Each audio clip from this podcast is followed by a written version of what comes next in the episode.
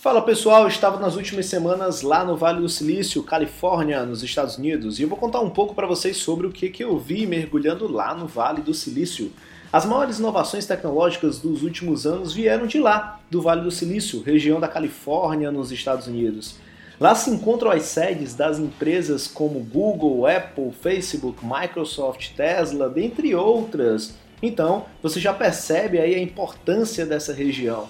Se você quer olhar para o que ainda virá nos próximos anos, começar por lá é uma ótima opção. Por isso eu realizei no último mês uma imersão empresarial em Silicon Valley para entender como pensam os maiores cérebros contemporâneos da área de tecnologia, meios digitais e empreendedorismo. De imediato ficou claro para mim que as próximas revoluções tecnológicas já estão acontecendo por lá. Internet vestível, Roupas, relógios, óculos e até brincos já são uma realidade nos laboratórios da região. O mundo móvel em smartphones, automóveis, eletrodomésticos também surpreendem. Até o tecido da pele humana passou a ser usado como transmissor de dados, por onde pode passar uma ligação telefônica. Já imaginou isso? Pela sua pele, uma ligação telefônica? Bem, é uma realidade que já está ali nos laboratórios, hein?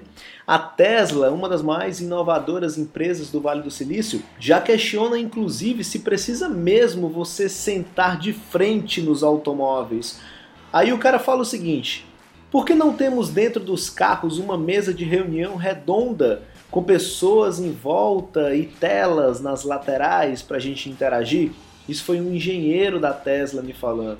Bem, no que se refere a marketing, eu ouvi de um gestor do LinkedIn que os novos planos corporativos deles, aliados à Microsoft, que já que a Microsoft os comprou, né, incentivam o compartilhamento de conteúdo de negócios, ou seja, agora isso é uma prioridade.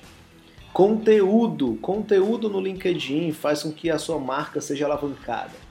Já quanto ao Google, a aposta é na internet das coisas. Como assim internet das coisas, né? Tudo pode ser conectado.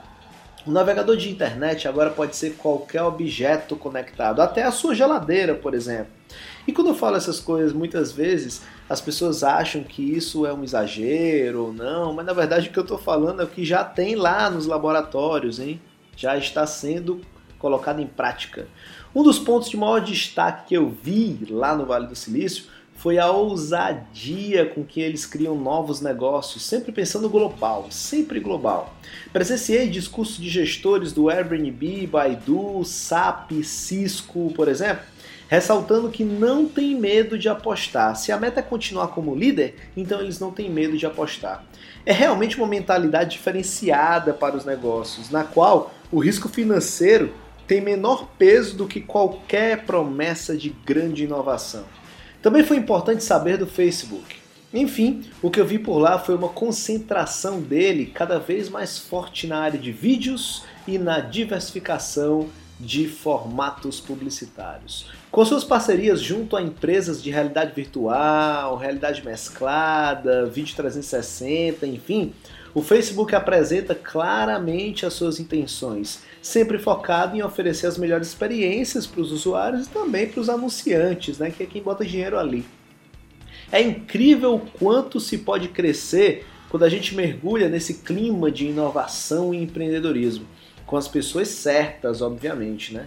Claro que eu vou inundar cada trabalho meu, tanto de aula quanto de consultoria, com tantos insights e com tantas visões que eu tive lá no Vale do Silício.